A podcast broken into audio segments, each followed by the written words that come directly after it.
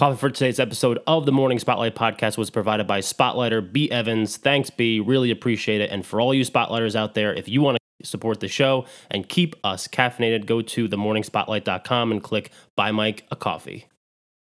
Beers and Referrals Networking Palooza is sponsored by Fidelity National Title Group, the nation's largest group of title insurance underwriters that collectively issue more title policies than any other title company in the United States. When you're ready to purchase title insurance, you know who to call. Yours truly, the coolest guy in title insurance. Check the show notes for my email address. Now let's start the show. Hey, this is James Norris, founder of Handicapable Fitness, and you're listening to the Morning Spotlight with Mike Ham.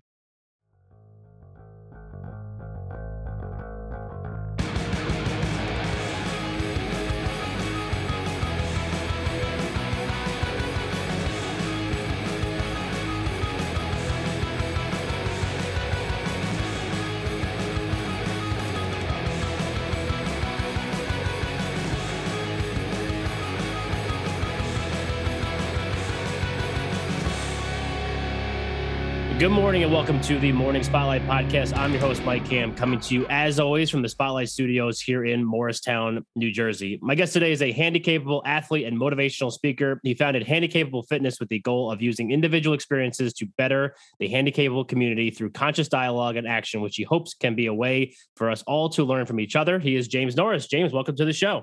Mike, thanks so much for having me. Really appreciate it. I'm very excited to have you on. And quick sidebar. So you're good friends with B, as am I. I'm rocking B's t-shirt. And when we were supposed to, we've gone through a couple scheduling things, me and you, like I couldn't make it, you couldn't make it. So we're finally get you on the show. And one of the things that I was mentioning to her, I was listening to the episode that you guys did together. I listened to you on the wet down and I was like, I feel like this is the most like not nervous is not the right word, but just like anxious for an interview because you're so such a good dude and like so awesome with all the stuff that you do that I just want to make sure that over the course of this episode, however long we go for, that I do you justice. I mean, you're the man, so welcome. I think I think that's easy for you to do. I, I, think you say that to all your guests, but but I, I really appreciate. It. I'll t- I'll take it. Yeah, no, it. definitely take it. Definitely take it. So, um, you've had a lot of like cool stuff going on. So, can we talk like what are you doing right now? Where are you in the country right now? What's going on with James Norris? So I so I am back in Boston right now. Um, I just got back from Texas. I spent about two and a half, three months down there. I went there for an adaptive fitness program. Um, there was a lot of good takeaways from it. Um, so for for one, I walked a mile for the first time using crutches, which I had never done before on Memorial Day. So that was an extra special day because the military and the whole veteran community means something to me. Um, and then, you know, was able to to network for handicapable fitness, make new friends, and just kind of get the word out there about handicapable fitness. And it's been truly amazing. I mean, I've I was recognized without having any handicapable fitness apparel on twice down there. People just were like, "Oh my God, you're James from Handicapable Fitness," and I just have to like pinch myself when when that happens because I'm just a I'm just a normal guy. So. Right. Yeah, a normal guy doing crazy things. So, can we talk about crazy in a good way, not crazy like you're a crazy guy? um, but can we talk about like what handicapable fitness is? If people somehow don't understand what that's all about, talk to us about what handicapable fitness is. Okay, sure. So, it basically started out of my own fitness journey. Just to give you a quick rundown, uh, over the last seven or eight years or so, I I've lost 65 pounds through fitness and nutrition.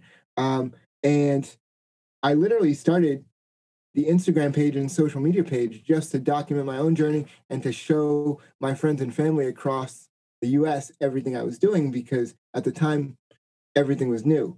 Um, and then I was like, well, nobody wants to sit here and watch me do bicep curls all day, every day. So, so I said, well, if I'm doing this, there has to be other people that are doing, you know, like-minded things. So let me kind of spotlight them a little bit. And because as we're aimlessly scrolling through social media, as we all do, I want people to see themselves represented on the page, whether they have, you know, cord injury, CP, amputation, whatever the case may be, and hopefully they take that and they realize that they can, they too can live a fit and active lifestyle. Um, and it gained a pretty decent following. And I was like, well, I want more. So I turned it into a nonprofit organization. And our goal is to help those with challenges get up, get active, get moving however it is that they define it, whether that's connecting them with fitness professionals, paying for entry fees into things such as Spartan races, anything that is going to get them moving and get them living that fulfilled life that they're that they're seeking, we want to step in and help pay for. So that's a little bit of the mission. Yeah. So you mentioned you lost 65 pounds. So yes. at one point you probably looked a lot like me, fat. Um, but uh, but talk to me about like oh, stop it. Stop it. talk to me about um, you know how, how did you like at what point in this journey, right? So maybe we should take the journey from the very beginning. Kind of where did this whole process start? So you mentioned you were 65 pounds heavier. I know you were living in California at the time, right? Yeah, so I actually worked in radio for about six years doing doing uh, commercial production and that and that sort of thing. And I started out here in Boston, and then I got an opportunity to work for a production company out there. And I thought, okay, because all I wanted to do in life was work in radio, because being from Boston, you know, um, it's kind of ingrained in your blood that you like sports. Well, unfortunately, I was unable to play. So the next best thing was to do hopefully sports talk radio. Um, and that was kind of that was kind of the goal. But then I realized, you know, you don't get a job out here unless you're insanely talented or somebody dies and they have to they have to fill the chair. So so I took a, I took a shot and went out to California. Um, I worked out there for about six months. Then I got laid off, and California is a lot different than Boston. They don't, or even New Jersey for that matter, where we don't have public transportation. And at the time, they didn't have a disabled ride service. So I fell into a depression, started to really eat and drink and, and just develop some unhealthy habits. So after my year lease was up on the house that I was renting, I um, said, okay, I'm going to go back to Boston. Was fortunate enough to get my job back. And I remember coming up the stairs. I live I live on the second floor, and I came up the stairs on my knees, and I was sweating like I ran the Boston Marathon. And at this at this point, I was only 23, 24, something like that. And I said to myself, I have to make a change. Um, and it was that point that I said, okay, I don't know much about nutrition. I don't know much about fitness, but I'm going to go to Walmart. I'm going to get those prepackaged salads and I'm just going to force myself to eat those every day. And one thing led to another. And I would literally go to the gym too because I knew nothing about working out. I would literally go to the gym and do the same workout every single day. Um, then a trainer saw me and he's like, You're in here every day. He's like, Let me work a program with you designed around your challenges and your goals, and we'll see what we can do. And one thing led to another.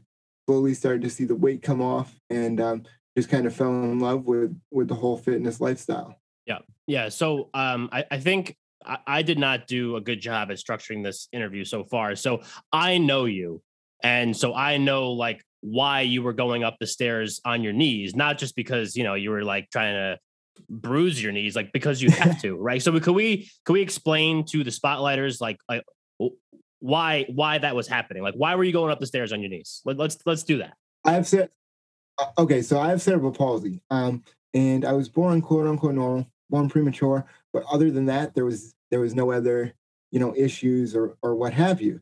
And then at the age of about one one and a half i went in for a hernia operation.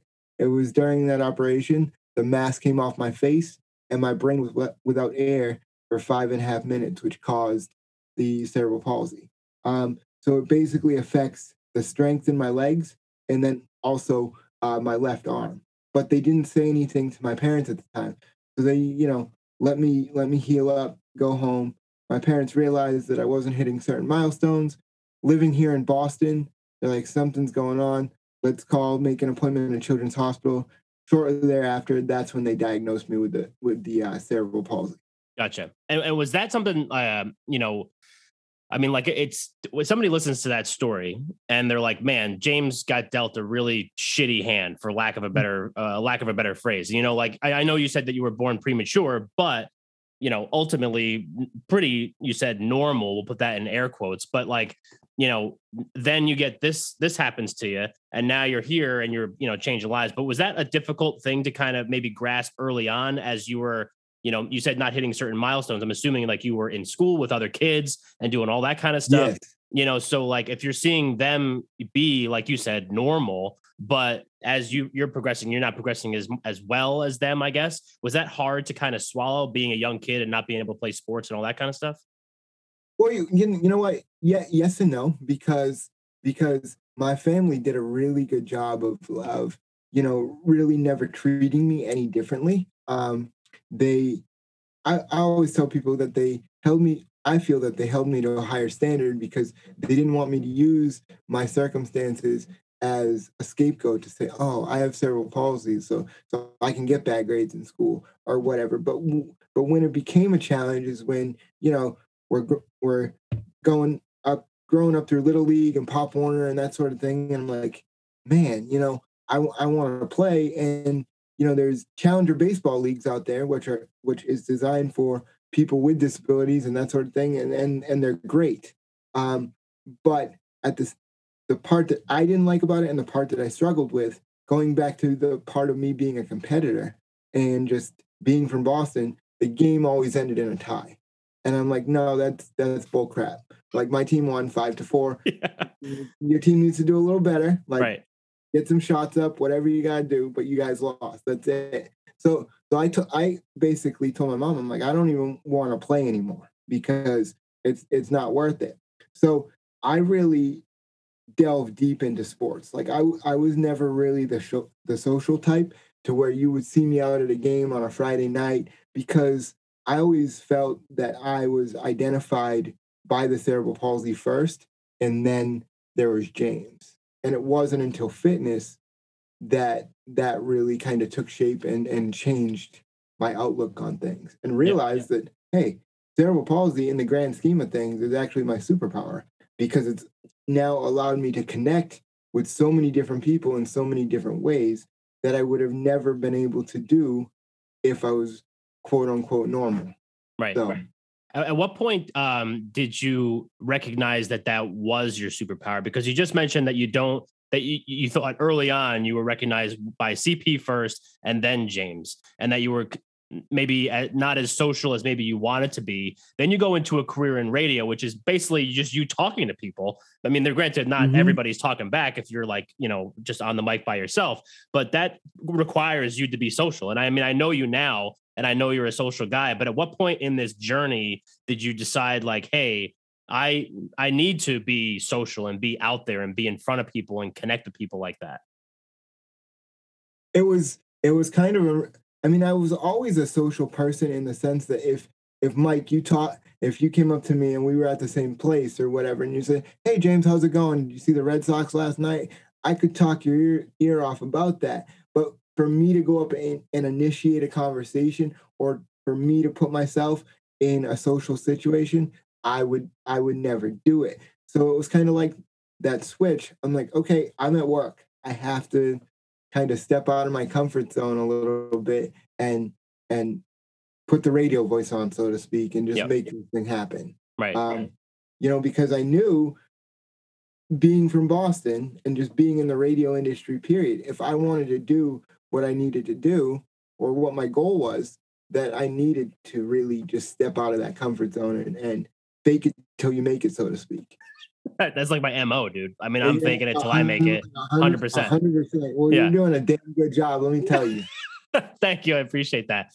You notice that I'm also dancing. You keep mentioning Red Sox and you keep mentioning Boston sports. You know how I'm basically. You can you notice that I'm basically just dancing around those. Granted, the Red Sox oh, right now. Yeah, we're recording this in August, and it, things might change come September. But the Red Sox right now oh, are scuffling. They've had an amazing year, but the Yankees stink, and I'll, I'll be the first one to say it. So I, I don't even want to. I don't even want to talk can, about that. Hold on, can you repeat that last part one the more? The Yankees stink right now. I, okay. As as an um, I mean, as a biased fan, they stink. They stink. Yes, absolutely. Yes. I, Great answer. Just so just so you know, I keep bringing up the Boston sports on purpose because I, I know where, I know where your heart lies. So I want to dig it in. I want to jab that knife in a little bit yeah. deeper time. Yeah, talk to me. Can you talk to me also about the the Boston or the um the the uh the radio stuff because I think that's just so interesting because like you you have this passion for sports and you're able to find an outlet where maybe you're not like necessarily competing, but you like you said, I mean, Boston sports radio area is very competitive, like you mentioned. And um, you know, talk to me about that. Like that, I mean, big jump, right? And I'm sure you're, you know, probably competing for maybe spots in shows or whatever. I know you went to the Connecticut School of Broadcasting, right? Yes. Yeah. See, that's that's my ample research that I did before this. But I, I, um, love, I love the show prep, Mike. yeah, big time show prep. I mean, I have I'm literally taking notes as we're talking. That's the show prep. But um, the people the people can't see what you're doing. yeah, right. Theater of the mind. Let's go. Nobody knows. Yeah. I'm typing you notes under the table. What are you talking about? Right. Yeah. I mean, I have like just pages. Yeah. One Um, one notepad. But talk to me about that. Like talk to me about, you know, like so you go I, I think you have to interview for the for CSB, right? Yeah. So yeah. so so I go and it's kind of a really interesting story because again, me kind of being an introvert and not really not really putting myself out there, so to speak, and being so shy as I was growing up, we had to interview. And and part of part of the interview process was we actually had to record a spot and just because they wanted they wanted to show us the, different things that we would be we would be learning and then the production side of it and all that stuff.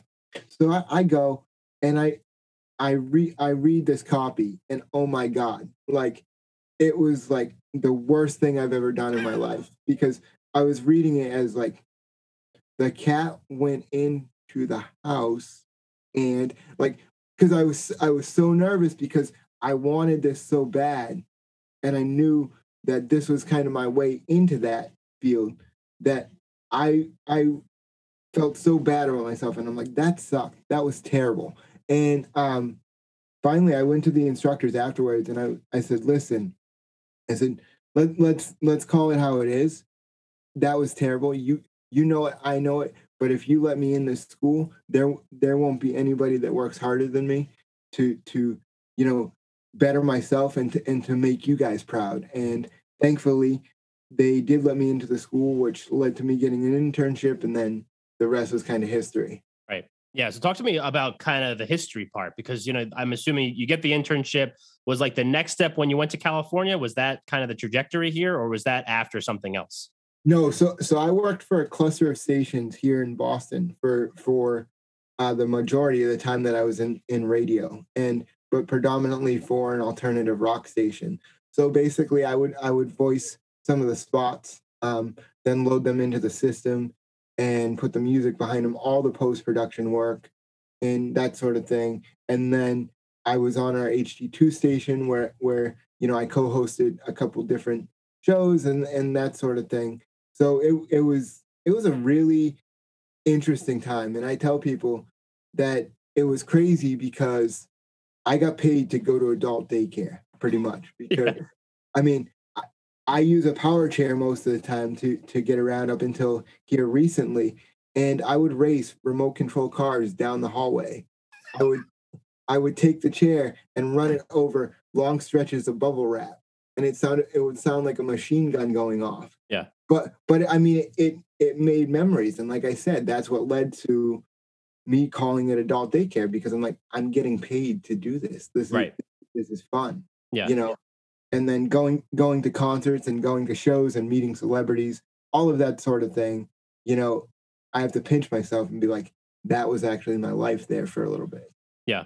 Yeah. And so then the next thing was California. I'm just trying to get the, the Yeah, so- time frame yeah down. so so so i work i worked in boston for the majority and then i had the opportunity the production company called me and said hey listen we have this job opening would you would you be interested and i was like heck yeah let's go because i didn't know who i'd bump elbows with you know ryan seacrest. He he has every job in radio. He doesn't want anybody else to have a job in radio. So um but I, but i was like well maybe i can maybe i can meet him or somebody else and then that would be my next step into my radio career and getting me involved in sports.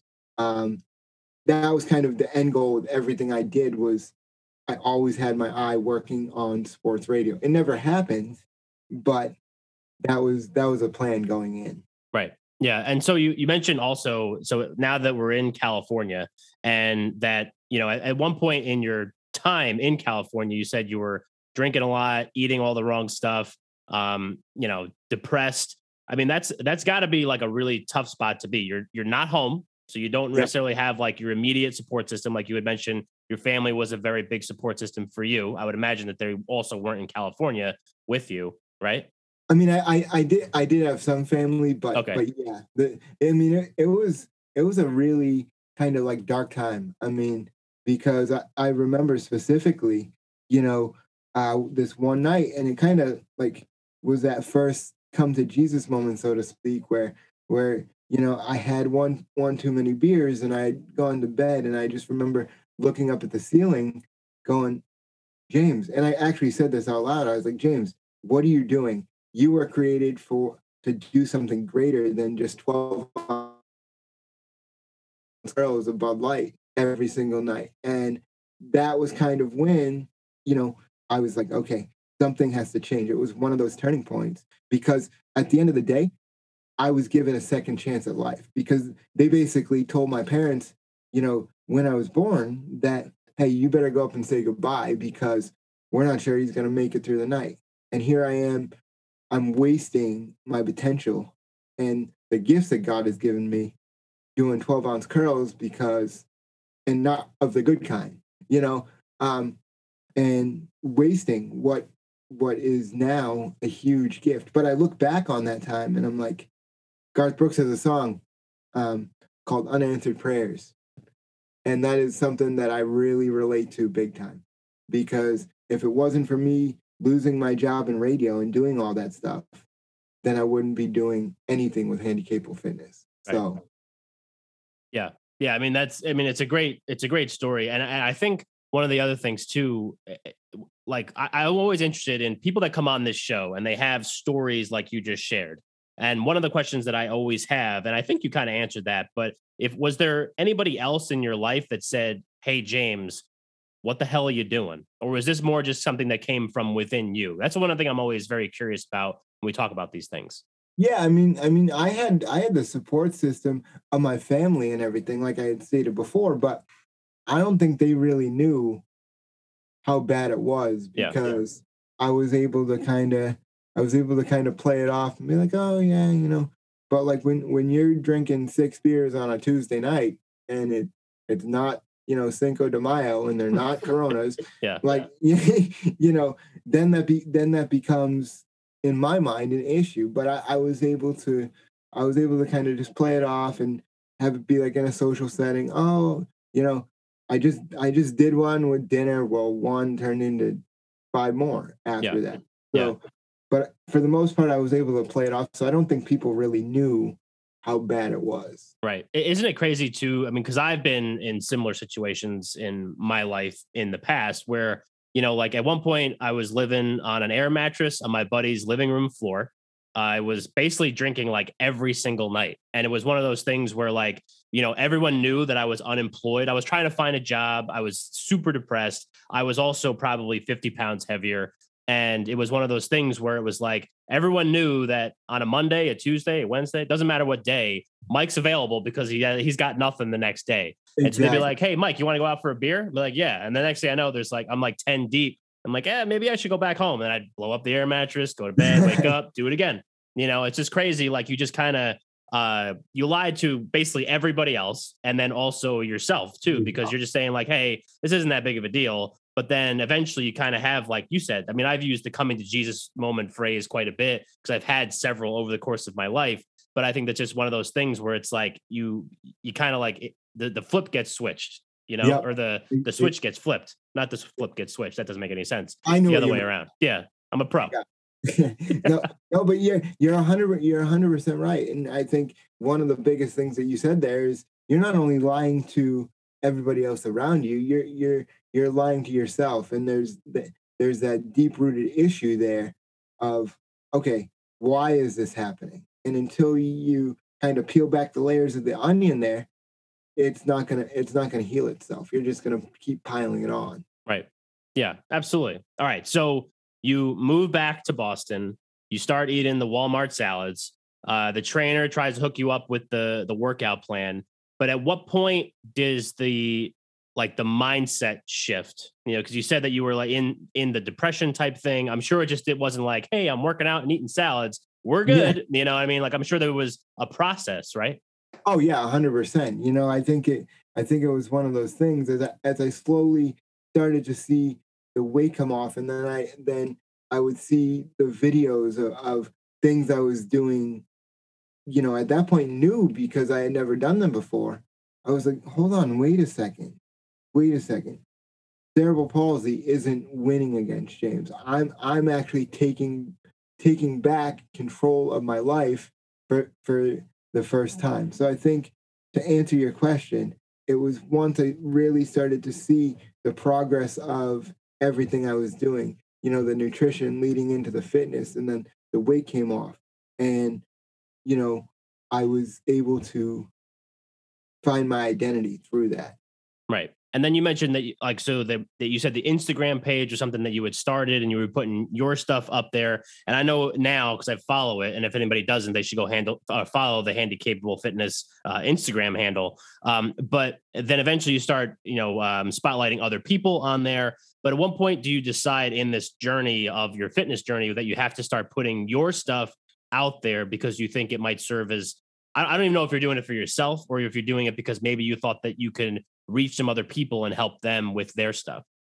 Yeah so so originally originally i was just post i was just posting it on my own personal instagram everything i was doing. And then the trainer i was working with said james you know he goes if you're already posting it on your own personal account he goes why not make a public account? You share your stuff you never know who you could inspire all of that sort of thing so that's what i did and i just literally took my own personal instagram and made it into Handi Capable Fitness pretty much. And then I was like, like I said earlier in the show, nobody wants to sit here and watch James do, you know, curls and and whatever else every day. So if I'm doing this, there has to be other people.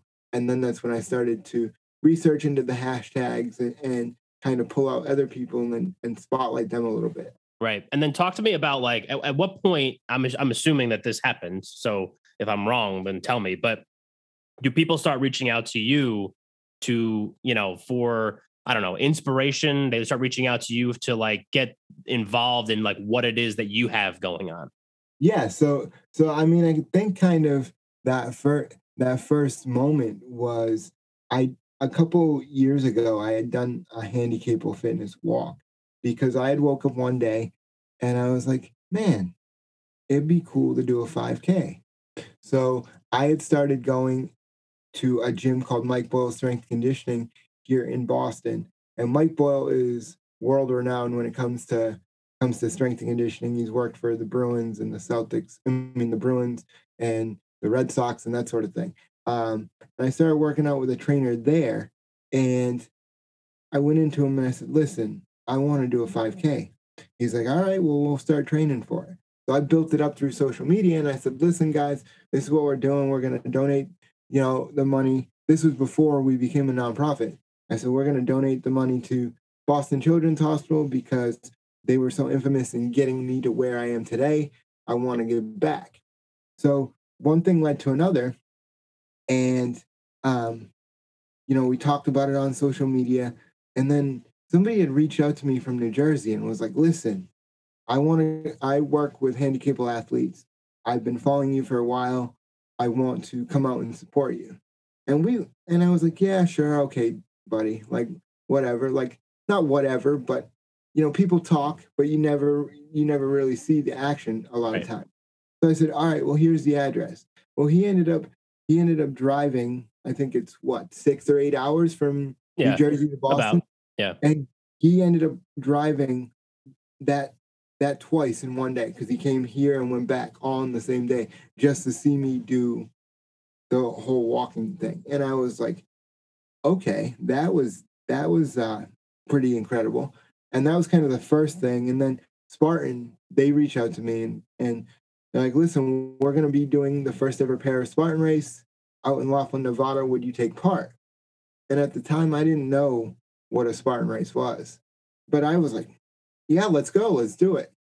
And then I YouTubed it and I'm like, what did I get myself into? I'm like, crazy? Like this, this is ridiculous.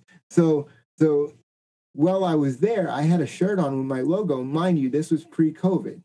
Um, and this woman in this whole crowd of people came running up and she's like, Oh my God. She goes, I follow you on social media. She goes, My son has cerebral palsy. And because of you, he wants to be a personal trainer. So I went over and I talked to him, and he looked at me like I was the rock. And from that point on, I knew that this was what I was supposed to be doing. Yeah. Uh, how do you do a 5K? Uh, can, can you explain that? Okay. So, uh, me personally, or how do you, how do you do it? No, no, no. Like you, I mean, I know it's like whatever it is, three miles or whatever, but yeah, like how, how are you performing this 5K? So, so um, there for that particular one, I didn't have a walker at the time. So we needed to come up with some type of solution for a walker. So we used a, we actually used a medicine ball rack that I actually pushed around, pushed around the track and was able to kind of lean on it. Now I have a walker and then I've also started to use the arm crutches. So that that's how that's how it's kind of progressed gotcha. then to now. Right. Can we talk about now real quick? Because a couple weeks ago, so people don't know, James and I met on Clubhouse in podcasting rooms, and we could talk about podcasting stuff towards the end of this because this is actually the uh, you know the more important stuff that I think that we're talking about. So um, I hadn't seen you in like weeks, you know, and every now and then you would shoot me like a voice message, and I'd be like, "Oh, James, you're such a good guy." And then um, then eventually, like you popped back in one day, and you told me that you you walked for like the first time and I thought that was like so cool that, you know, like, I mean, we were just talking. I mean, I don't even think there was many people in that room. Maybe there no, was like there three or four of us. Yeah. yeah. And so t- talk to me about that. Like talk to me about the the the journey for, you know, pardon the pun, but talk to yeah. me about the uh the actual getting to that point and being able to do that and what that means for you and maybe for other people too. Absolutely. So, I mean, it was it was kind of crazy because um when I originally got when I originally signed up to do this adaptive fitness program or invited to take part in this program, I was like, okay, great. I'm going to go down there, going to get a little stronger, you know, do some networking for handicapable fitness and and that sort of thing. Um, and you know, met with the trainers and they're like, what's your goal? And I, you know, again, I really, when they said, what's your goal? It was literally to get stronger and to just improve on the things I've been doing. So you know, we we had we had you know gone over that stuff, and they're like, okay, well, you're gonna you're gonna walk, and I'm like, okay. I mean, now that's always been like the the end goal, like the long distance, like winning the Super Bowl type of type of goal, right? Yeah. Um, but I wasn't expecting to do it to do it um then and there. And I was standing at the parallel bars and the trainer said to me, he goes, okay, take it first. First, you're gonna stand here for for ten seconds. So that was on a Friday. Then then I did that, and I said, okay, well, now we that Monday I did it for 25 seconds, and then that Wednesday I held it for like a minute just standing. So me with my exercise background and my knowledge from Mike Boyle strength conditioning, I actually started to think about like, okay, what muscles do I need to recruit? And how am I going to do this to actually take that step? And and so I was like, you know what? I remember to this day. Um, I told myself, I said, on Friday you're walking, but I I didn't say it to anybody else. I just said it to myself. Then that Friday I woke up and I said, you're walking today, and you know I don't know what I don't know what came over me. It's still kind of a fuzzy like moment, but I took like five steps on my own and it I had never done that before. And I was like, holy crap. People asked me how that felt. And honestly, you know, I'm proud of it. But it was like one of like those numb moments where I was just in a zone and I yeah. don't really remember it completely. One of those like out of body experiences. Yeah, I was almost. like, I'm like, oh my god, am I walking?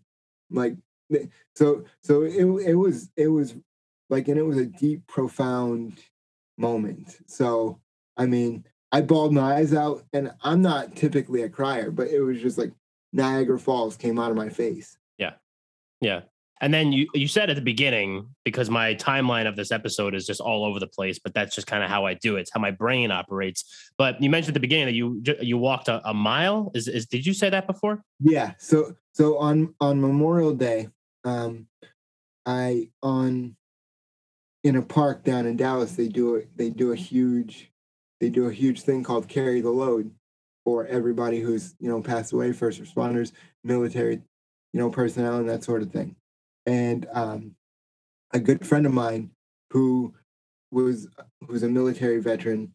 One of her good friends uh, passed away, so I so I said to myself, "Okay, I'm to walk to honor him this year," and so she was she was supposed to come from Oklahoma to to be there to support me. She ended up having car trouble and she couldn't make it. But I said, you know what, I'm gonna I'm gonna still I'm gonna still honor him and and you know, do what I came here to do. And uh, it was that day where I ended up walking a mile total. What I would do is I would set the alarm on my phone, and every 10 minutes, I would get up and I'd walk for as long as I could um, and be able to, you know, ended up getting it done. And I, I mean, I originally, she, she originally said to me, can you, can you walk like two football fields? And I was like, okay, that's so that was that was the goal going in. And I didn't know, you know, when I was doing it, how far I had actually gone. And then somebody came up, came to me afterwards and said, James, you know how far you actually walked? And that's when they told me it was a mile.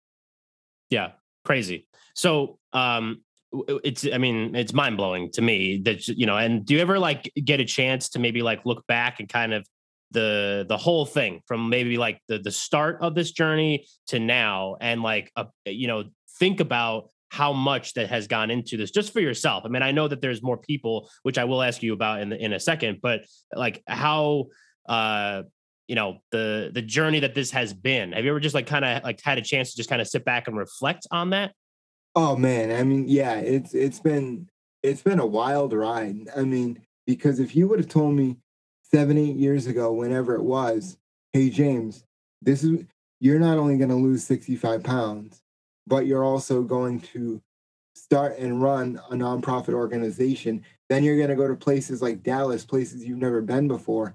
And then you're going to get messages from inter- people internationally saying what you do makes a difference. I would have looked at you like you were crazy. I would have been like, Mike, what's in that brownie you're eating right there? because you need you need to tone it down a little bit but uh, but you know so it's it's been it's been a wild ride you know it really really has and it, i have to wake up every day and kind of pinch myself because people now have me mentoring their kids They had a family drive from connecticut to boston all in and back all in one day just so i could go just so that we could meet up at dave and buster's so that I could play video games with their son. Yeah. Like, yeah. I mean, that's a that's amazing to me. You yeah, know, yeah. Um, and it's something I don't take for granted. Oh, 100%. Yeah. I mean, and I and I know you, so I know that you don't. But um so we've talked about how, you know, you've served as an inspiration for other people. And then I'm I know for a fact that the people that you post on that Instagram page that are doing all these incredible things um has eh, does anybody in that you know maybe group of people or whatever it is that eh, I know it's going to be hard to maybe pick one, but if you could pick one, you have to. Ooh. Um, eh, so if there's one that's kind of turned the tables on you and has almost been an inspiration for you to kind of help you progress through this journey, you know, you being out there inspiring others, does it does it come back and return to you? Yes, I I, I think so, and it it goes to the kids that I that I that I mentor, the kids and, and young people, because it's like, man, you know, because so their CP is a little bit worse off than mine. And I think to myself, like, man, they wake up every day and they have a smile on their face and all of all of these things, right? And they they somehow find joy in the day. So what is what what is my excuse? Yeah, you know, my legs aren't as strong as as most and my left arm is messed up. But at the end of the day, there, there, there's people out there that would love to be able to do the things that I'm doing. So who am I to say, oh, woe is me, my life sucks. Because in my mind, if I do that, it's disrespectful first and foremost to God for giving me that second chance and giving me the ability that He has, right? And then also the people like yourself who have invested into handicapable fitness. And it would be a disservice to those other amazing athletes that you spoke of that are featured on the page. So, right. yeah, absolutely. So, um, one of the things that you also mentioned there, I did not know this about you up until maybe recently. Again, ample research, but you, you have a very strong faith. Can you talk about that in the um, uh, the motivation behind what it is that you're doing? Oh, my my my faith to me is everything because you know I alluded to it a little bit ago or just just recently. You know, without God, you know, giving me that second chance and saying, "Here, these are the doors I'm going to open up for you," then that wouldn't that wouldn't be that wouldn't be possible. I tell people all the time, I'm just the face of handicapable fitness. So you guys get to look at this beautiful face. I, I, don't know if that I don't know if that's a good thing or a bad thing. I think um, it's a um, good thing. It's a good thing. Okay. You mentioned Seacrest before. You got a Seacrest vibe going on. yeah. Okay. There, yeah. There, there, we go. I, yeah. I, won't. I won't take all the radio jobs. Don't worry. I appreciate that. Thank There's you. There's a spot for you, Mike. Thank you. Um, I appreciate it. But but no, you know, I'm just I'm just the the vehicle that he that God is using to use or using to make this thing go. Um, and but make no mistake, it's all him and the glory goes to him. You know, and the second I get a big head and think it's all me, everything that I've worked for, everything that everybody's worked for, it can all crumble in a second. So I never want to get a big ego. Yeah, no, I mean, and that's and like I said, I think earlier in this episode, like that is one of the things that I have recognized about you over. I think we met probably like in January or February on Clubhouse, yeah. and then I've just kind of been like, you know, social media. University, what again? Yeah, right. They've been like, yeah, um, we've been like, you know, uh, uh, social media friends for a while. But then, like, throughout those conversations that we've had on Clubhouse, what I see that you put out on social media, that is one of the things that I've always recognized about you is that you're just like a humble guy that is just like putting himself out there to genuinely help people. You know what I mean? Like I, I remember one of the days that like uh, I forget this was a while ago. This might have been in like March. I just like randomly I saw like James Norris, Handicapable Fitness, sent you a voice message, and I was like, "What? Like, is he not going to make it to the lunch hour?" Like, I don't care, James. Like, not everybody makes it every day. and then I listened to it, and it was like this long thing that was just like thanking me for running the room and for and B too uh, running the room and all the stuff that we do, just like totally unsolicited, totally whatever. And I'm like, I mean, I'm right now, I'm getting the chills thinking about that message. Just, and I remember I read it to my girlfriend because she, you know, lives here with me. And she was like, oh my God, that's like the nicest thing ever anyone's ever done for you. And I'm like, yeah, and you're my girlfriend. That says a lot. You know what I mean? But, uh, but that's just one of the things that I've always just liked about you and respected about you is like that you're just such a, a giver. You know what I mean? Like you, you just give. Well, thank you. And I mean, to me, you know, we all need money to live, and that that's what makes the world go around. But there's no better feeling than helping somebody, you know, achieve something or because at the end of the day we can strip away we can strip away all of our political beliefs or whatever the case may be everything that divides us right but at the end of the day we just want to be seen as a person and know that our life matters so it's it's as simple as picking up the phone and hitting record and saying hey mike i appreciate you you know, running the room. It's something small, took me five minutes to do, but it leaves a positive imprint or positive footprint on somebody's heart. And there's a quote that, that says something, and I'm going to paraphrase people will forget what you drive, people will forget how much money you had in the bank, but they'll never forget how you made them feel. Yeah. And that's something I try to live my life by. Yeah, and you're doing a great job and it made me feel good so thank you. Um, do we have do you have goals that you're hoping to achieve for handicapable fitness over the next couple of years? Are there like things that you're trying to accomplish be it for maybe you're just yourself or just for the nonprofit whatever you want to talk about? Yeah i mean i mean sure. Right right now i'll just i'll just go with the i'll just go with the goals of handicapable fitness. We want to bring back once hopefully this covid stuff ends and we can all gather together. I mean, we're starting to get there, but who knows with the new stuff that's going on, yeah. um, where, where it's going to lead. but we'd like to bring back the walk, do more fundraising, host more events.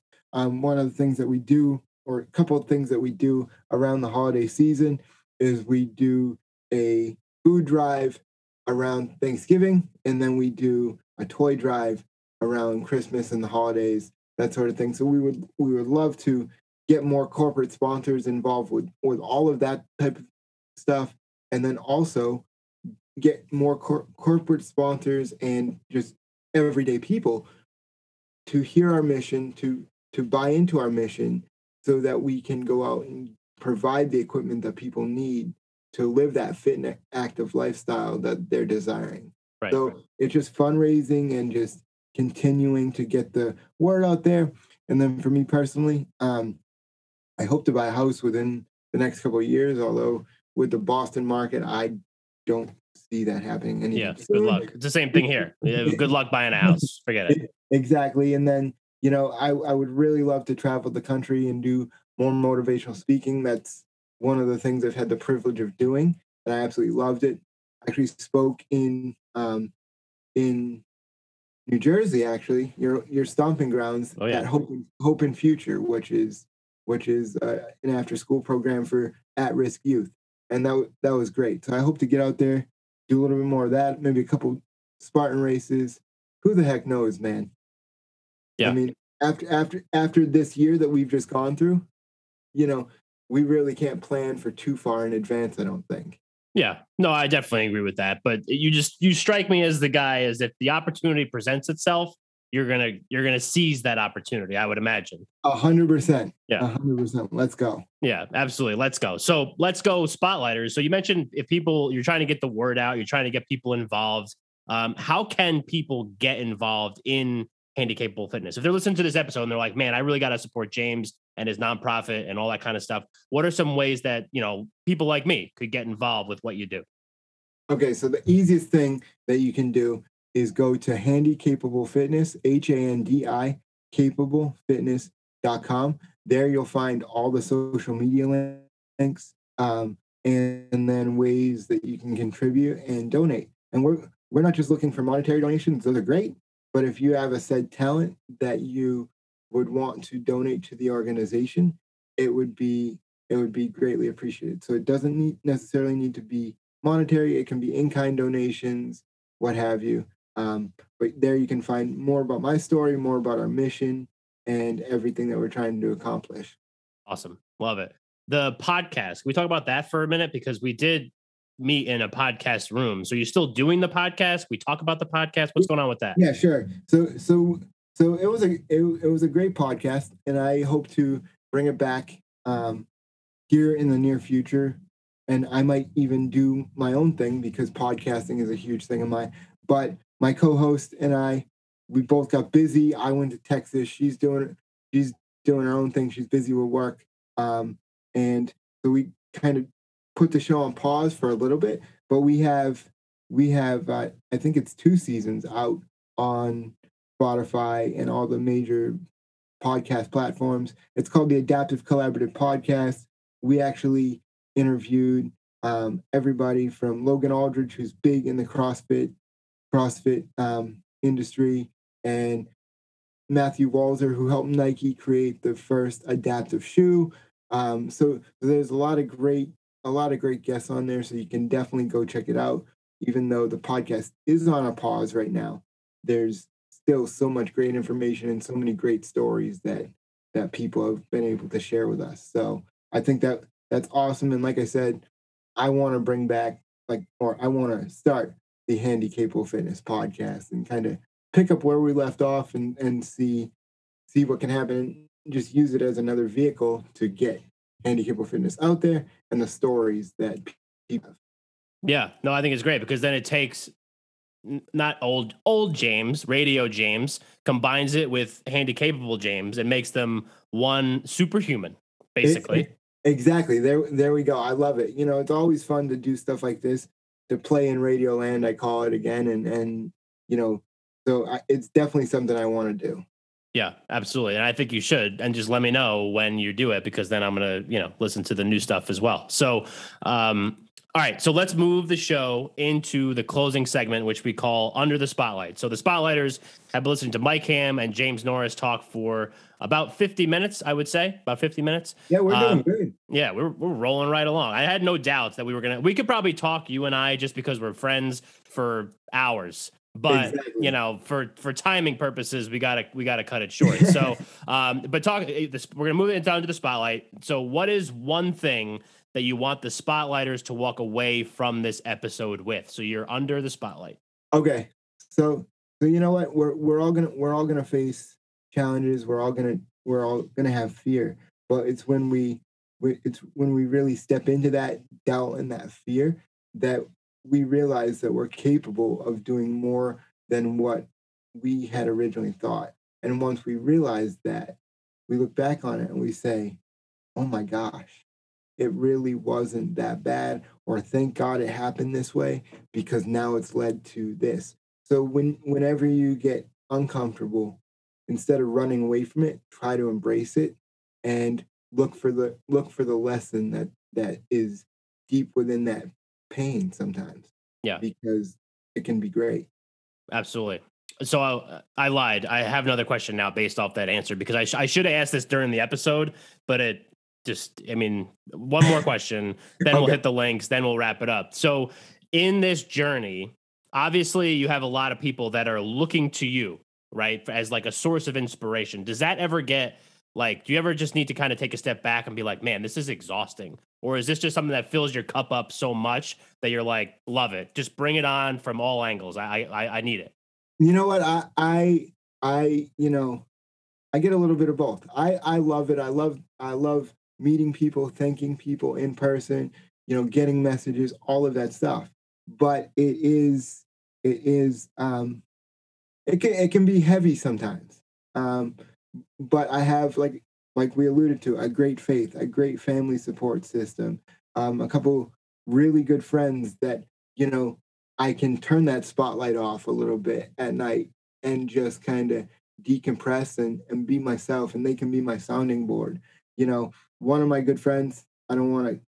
I don't want to uh, keep it too long, but was somebody that I met in Dallas. She was an 11 year military vet.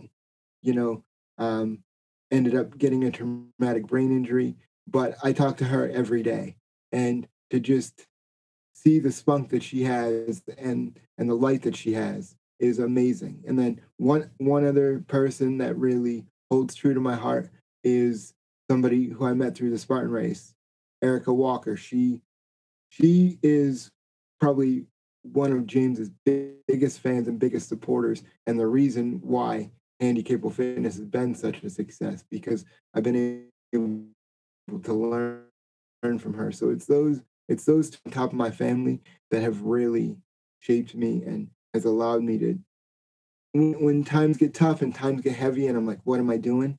They're my grounding pieces that me refocused and and push me forward. Awesome, love it. Sorry to throw that question there, but I think that was an important one. Good. That that answer was great. It was great. And we gave a couple shout outs there, which are phenomenal. Um, so if people need more James, and after this episode, I cannot imagine that they do not need it. Uh, where can they go to get more of you and Handicapable Fitness? Handicapablefitness.com. H A N D I capable fitness.com. And there is all the all the social media links. I respond each and every text, email, whatever it is that you send me, carrier pigeon. I got you. We'll, we'll, we'll, we'll make it all happen. So I look forward to hearing from everybody. Awesome. Love it. And so I will make sure that I put James's links in the show notes, just like I always do, along with the morningspotlight.com, the morningspotlight at gmail.com, the website and the email address. If for some reason you want to go through me to get to James, I will be happy more than happy to make that introduction. Uh, James, thank you so much for coming on with us today. This was as expected, nerve wracking because I wanted to make sure I did your story justice, but also incredible because I'm pretty sure we did. You you did you did a great job, Mike. Thank you so much for having me, and thank you for just giving me an opportunity. Awesome. Yeah, absolutely. Anytime you want, I'm here for you. Whatever you need, you got me. Um, and the Spotlighters, thank you for listening, and we will catch you next time.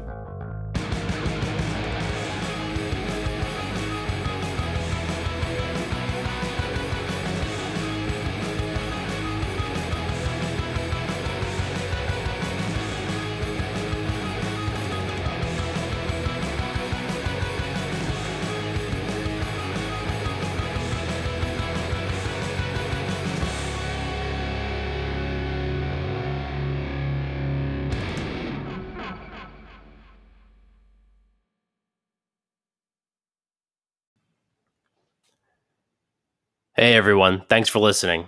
Just a reminder that any views expressed in the morning spotlight are the views of the speaker and should not be construed to be the views of any other person, any employer, or any organization. Thank you. We'll see you next week.